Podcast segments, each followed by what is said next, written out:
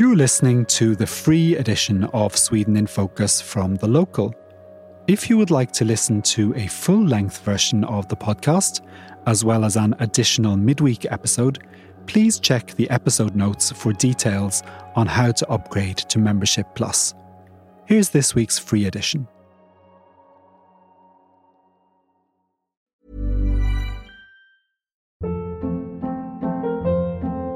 Hold up. What was that? Boring. No flavor. That was as bad as those leftovers you ate all week. Keke Palmer here, and it's time to say hello to something fresh and guilt-free. Hello Fresh. Jazz up dinner with pecan-crusted chicken or garlic butter shrimp scampi. Now that's music to my mouth. Hello Fresh. Let's get this dinner party started. Discover all the delicious possibilities at hellofresh.com.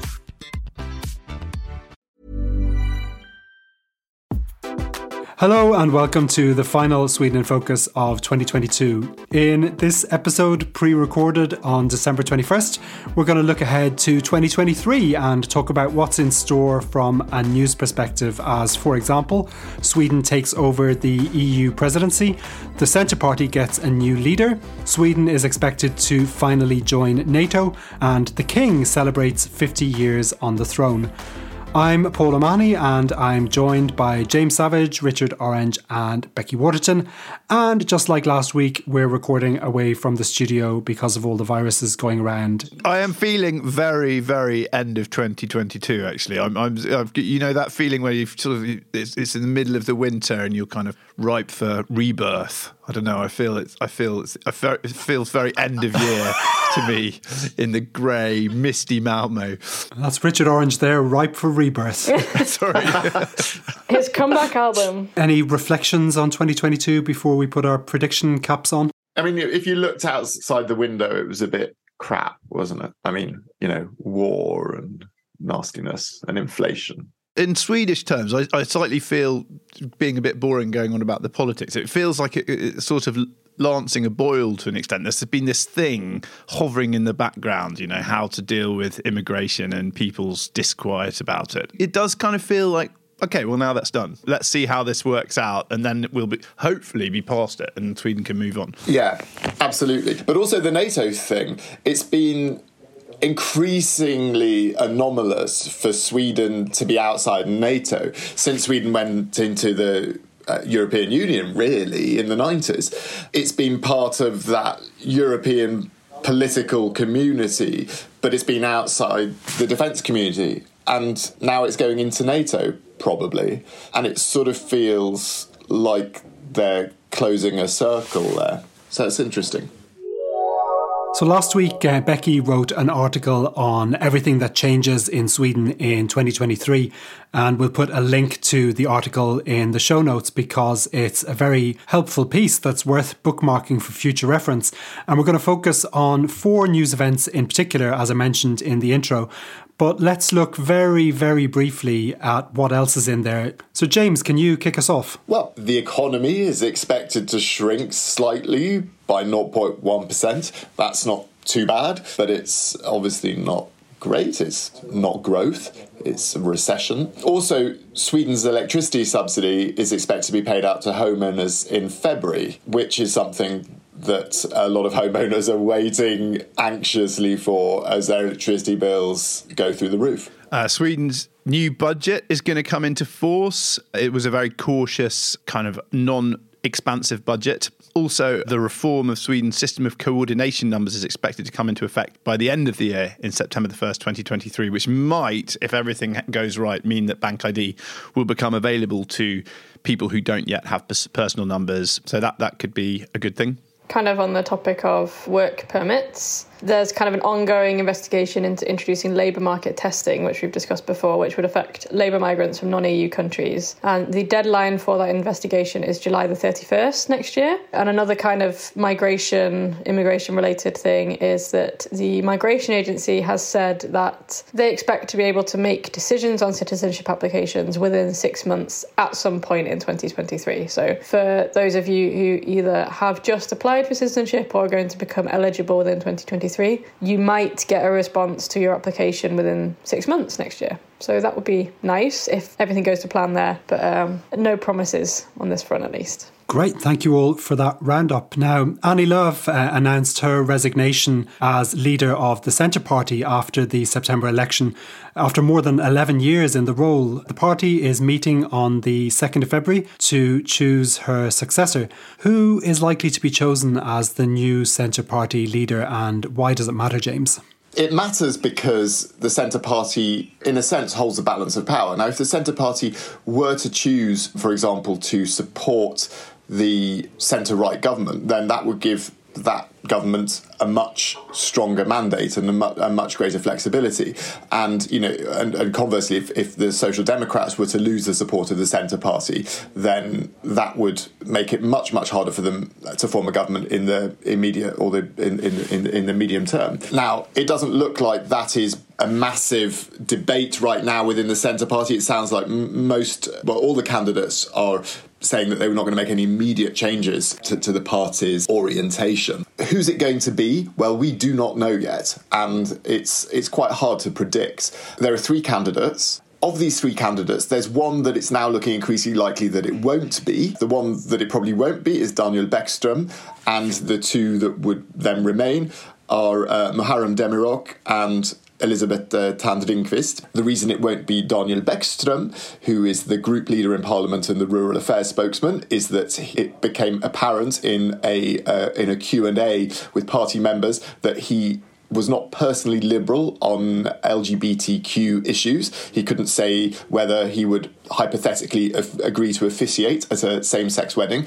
Okay. Politicians tend to officiate at same-sex weddings it's, or weddings. It's, it's, it's one of the things that politicians in Sweden sometimes do. But he said he, he, he couldn't say whether he would officiate at a same-sex wedding. He also couldn't say whether he would stand at the front of a pride parade. And this this relates to the fact that he's a member of a conservative minded evangelical church. This goes against the Centre Party's kind of liberal centrist philosophy. That leaves Elisabeth Thand-Ringqvist. She is new as an MP, but was formerly a McKinsey McKinseyite for the, the, the, big consulting firm. She worked there for many years. She then also worked for former party leader Maud Olofsson when she was business minister as her state secretary, so her, her closest aide. So she's been in the machinery of government for, before. She's also a bit of a mover and shaker. She's been head of the Swedish um, Venture Capital Association and worked in business for, for many years. She's a favourite. In, uh, she's one of the two favourites, I would say now, and she was one of the people who was before she came into Parliament was really tipped to be the leader. But she's now been accused of a dirty tricks campaign against Bäckström, and some people say that she lacks the experience that mm. um, that Muharrem Demirok has, and so he's the he's the next candidate who is looking quite strong. He's got a respectable background as deputy mayor of Linköping, and perhaps a str- stronger political experience than Elisabeth Thand-Ringqvist. But it then transpired just a couple of days before we recorded this podcast that he has two old convictions from for assault from the 1990s, and so that is looking like it might be an albatross around his neck. None of them have clean flour in their bag, as the Swedish uh, phrase goes. None of them have completely clean flour in their bag, so it looks it looks kind of quite hard to predict right now. So if you want a prediction on who's going to lead the Centre Party, I'm going to have to pass. Doesn't it look quite bad for the party in a way? Because none of them really do what, from an outsider, you think the party needs, which is to kind of reconnect with with its route mm. as, a, as, a, as a rural party. I mean, Elisabeth Thand-Ringqvist is as urban and as, as it gets. I mean, she's she's miles from, from the kind of rural voters. And and Muharrem Demirok is Turkish, which prob- may, maybe w- would lose them some rural voters as well. So I just don't see who they've got who would be any good. And Daniel Bäckström, who is the rural candidate, has lots of problems. And, and when they've had these kind of stump speeches, he he hasn't really impressed. So I just it, it, it seemed none of them seem like an ideal candidate to me. No, um, I mean, you're right. I mean, uh, I, th- I, think you know Elisabeth Thand-Ringqvist would say that she's from Jämtland. That's proper centre party countryside. But her image is as someone very she's very you know very urban, very part of the Stockholm business scene. So she doesn't exude agrarian values. Um, Muharrem Demirok, he's from the um, from the suburbs of Stockholm. Uh, you know, brought up in an immigrant area, but he's he's he's born in Sweden, and perhaps his provincial credentials are burnished somewhat by him being involved mm. in local politics mm. in a middle-sized city, but it's still a city. So, so yeah, you're right. I mean, it's it, there's no obvious candidate with, with, with real strong, unimpeachable agrarian credentials.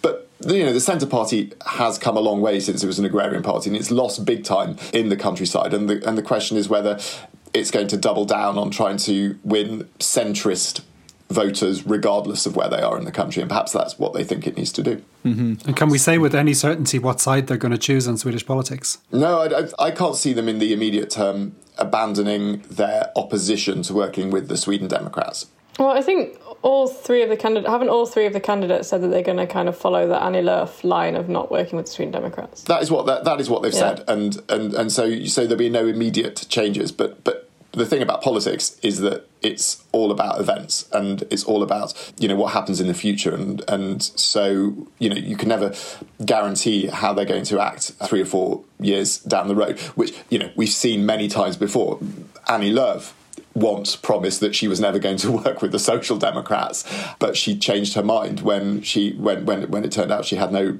no other choice, or whether she was forced to make a choice between two, between two unpalatable options. So never rule it out. As Göran Persson famously said, you say one thing before the election, and then the election happens, and you say something else after the election. he's, he's, he's, he's, at least at least he's honest and transparent. Yes. Ever catch yourself eating the same flavorless dinner three days in a row? Dreaming of something better? Well, HelloFresh is your guilt-free dream come true, baby. It's me, Keke Palmer. Let's wake up those taste buds with hot, juicy pecan crusted chicken or garlic butter shrimp scampi. Mm. Hello Fresh. Stop dreaming of all the delicious possibilities and dig in at HelloFresh.com. Let's get this dinner party started. Hey, it's Ryan Reynolds, and I'm here with Keith, co star of my upcoming film, If, only in theaters, May 17th. Do you want to tell people the big news? All right, I'll do it. Sign up now and you'll get unlimited for $15 a month in six months of Paramount Plus Essential Plan on us. Mintmobile.com slash switch. Upfront payment of $45 equivalent to $15 per month. Unlimited over 40 gigabytes per month. Face lower speeds. Videos at 480p. Active Mint customers by 531.24 get six months of Paramount Plus Essential Plan. Auto renews after six months. Offer ends May 31st, 2024. Separate Paramount Plus registration required. Terms and conditions apply if rated PG. Sweden takes over the presidency of the Council of the European Union from the Czech Republic on the 1st of January in a six month role ending on the 23rd of June. What are Sweden's goals for the EU presidency, Richard? Well, the, the, the motto of the Swedish presidency is greener, safer, and more free. And so there's a a big focus when Ulf Kristersson held a press conference last week. He kind of slightly downplayed the greener side of that, and he said the priority was maintaining unity in Europe in the face of Russia's invasion of Ukraine, he, which let's face it, anything could happen next year. I mean, could, we could easily see surprises. So Sweden will then have to respond to that. And, and he said Sweden would help the, the EU act resolutely and maybe help drive through new sanctions packages or new support packages for Ukraine. And crucially, try and fight any efforts from Russia to split EU countries over sanctions and support and, yeah. and, and, such like thing. In terms of stuff that's actually on the agenda, the big thing is the unfinished negotiations over the EU's so called Fit for 55 climate package, which is measures designed to help the European Union members become carbon neutral. A big part of that, which is several big elements of that, the Renewable Energy Directive and the Energy Efficiency Directive have still to be negotiated. So Sweden will be in a position to kind of lead those negotiations. And one thing I found really interesting actually is the EU Minister Jessica Roswall was on the Swedish uh, radio Sunday interviews to this long interview they have, and she she was saying that Sweden there's a kind of pluses and minuses of being the president of the EU. On the negative side, you can't really drive your own interests as hard because you have to come across as a sort of impartial person leading the negotiations. So she said you might have to leave some issues like forestry, for instance, to mm. Sweden's allies. So, you know, say Finland, you have to hold our corner on this. But she said that in the long run, it's good for Sweden because if you do a good job as EU president, you get a lot of goodwill within the European Union, which then helps you in the years to come. So she, she sort of said, yeah. you know, we, we, we will have to, you do have to kind of sacrifice some of your interests and not, or at least not drive them as hard. So that, that, I thought that was interesting. It'd be interesting to see how they handle it. Thanks for that, Richard. Ever since the four of us um, started doing this podcast in March, we've been talking about NATO. First, it was the question of whether Sweden would apply to join, and now it's a matter of when it's actually going to happen. Will Sweden finally join NATO next year, Becky? I feel like I should just say that we have moved next door to a church which is currently ringing its bells at the moment. Anyway, on the topic of NATO, um, it's you can't, obviously you can't say for certain if we're going to join or not. It's kind of hard to say. Hungary and Turkey still need to approve Sweden's application. Hungary has said they're going to do so next year. Turkey have been kind of having these holdouts for uh, for a few months now. A couple of key dates to look, look out for here are July the 11th to 12th, where there's going to be a NATO summit in Vilnius in Lithuania, and June the 18th, which is the date of Turkey's general election. So, Turkey's general election is relevant as it is possible that their president, Erdogan, will hold out on approving Sweden's NATO application until after this date uh, in order to get kind of as many concessions as possible from Sweden on kind of extradition of PKK members, bolster his ratings at home, that kind of thing. And then obviously after the election, any kind of political point scoring from withholding Sweden's NATO application will be less relevant. So the hope is that Turkey, after the election, that you know they might hold out until the election, but then after the election they'll be more inclined to approve Sweden's NATO application because there won't really be that much to win from it anymore. So my personal kind of belief is that it's likely Sweden will join next year, but I wouldn't be surprised until Erdogan waits until after the Turkish election in June to approve Sweden's NATO application. I don't know if you guys agree with that kind of assessment of the situation. Yeah, I think that's a reasonable assessment of the situation. I mean, it, it might be that he'll approve it before then, but it wouldn't be it wouldn't be entirely surprising if he held out. Thank you for that. Uh, King Carl XVI Gustaf celebrates 50 years on the throne in 2023. Uh, James, uh, you know all about this kind of thing. What royal delights await us next year? well, it's not only the 50th anniversary of King Carl XVI Gustaf's accession to the throne. By the way, he is now Sweden's longest reigning monarch of all time. oh, really? But wow. he is. Indeed, so it's quite it's quite a big. I mean, he's he's he's already passed that milestone, but you know it's quite a big deal. Fifty years on the throne, first time that a Swedish monarch has got that far. It's also the 500th anniversary of Gustav Vasa being elected king of Sweden, and in some ways that marks the founding of the modern nation state of Sweden. Before that, it was a much more sort of a loosely united state. So it's being marked by banquets at the palace for people who've contributed to society and from around the country. So people are being invited there by county governors. They're, they're, they're nominating people from their counties who they think have um, contributed to Swedish society. And the king and queen are going to visit every county in Sweden. And then on the 6th of June, there's going to be a big commemoration of the 500th anniversary of Gustav Vasa with a larger than usual celebration at Skansen. It's Sweden's national day. They have a celebration every year, but it's going to be an even bigger one than usual, and a big reception at Nordiska Museet. But for the public, so for anyone who's listening who is who wants to participate, the big date for the diary is the 15th and 16th of September in, in the autumn. So in Stockholm, there will be a whole series of events culminating in a big carriage procession through Stockholm, which will end with a big concert outside the palace. So we don't know who's going to perform yet, but Sweden has a lot of big pop stars and um, and other musical stars. So you could probably expect some big names in a big public concert, and it will probably be televised as well. So watch this space. I wonder if we will see any dancing queens. well, of course, that is the big question. I think it's probably unlikely that ABBA will perform. They, um, they've been people have been trying to make them perform and reform for many, many years, and they are a bit long in the tooth now. But maybe a you know, hologram. You never know. If one, maybe a hologram. Maybe, maybe they, you know, they, you you might see one or more of them on the stage, but perhaps not all of them together. Benny and or Björn. Benny and or Björn, probably not Agneta or Anni-Frid. Would be my guess, but you never know. That's all for this week and indeed for this year. Thank you very much for listening and Happy New Year to you all. We're going to take a week off now, but we'll be back on the 14th of January. Our panelists this week were James Savage, Becky Waterton, and Richard Orange. Our sound engineer is Rhys Edwards. I'm Paul O'Mahony. Until next time, take care.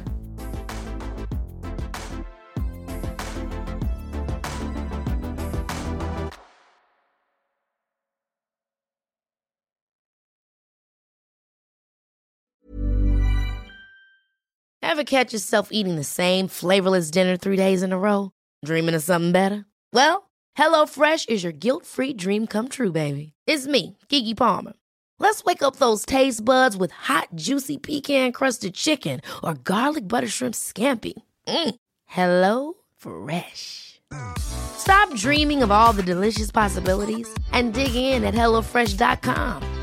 Let's get this dinner party started.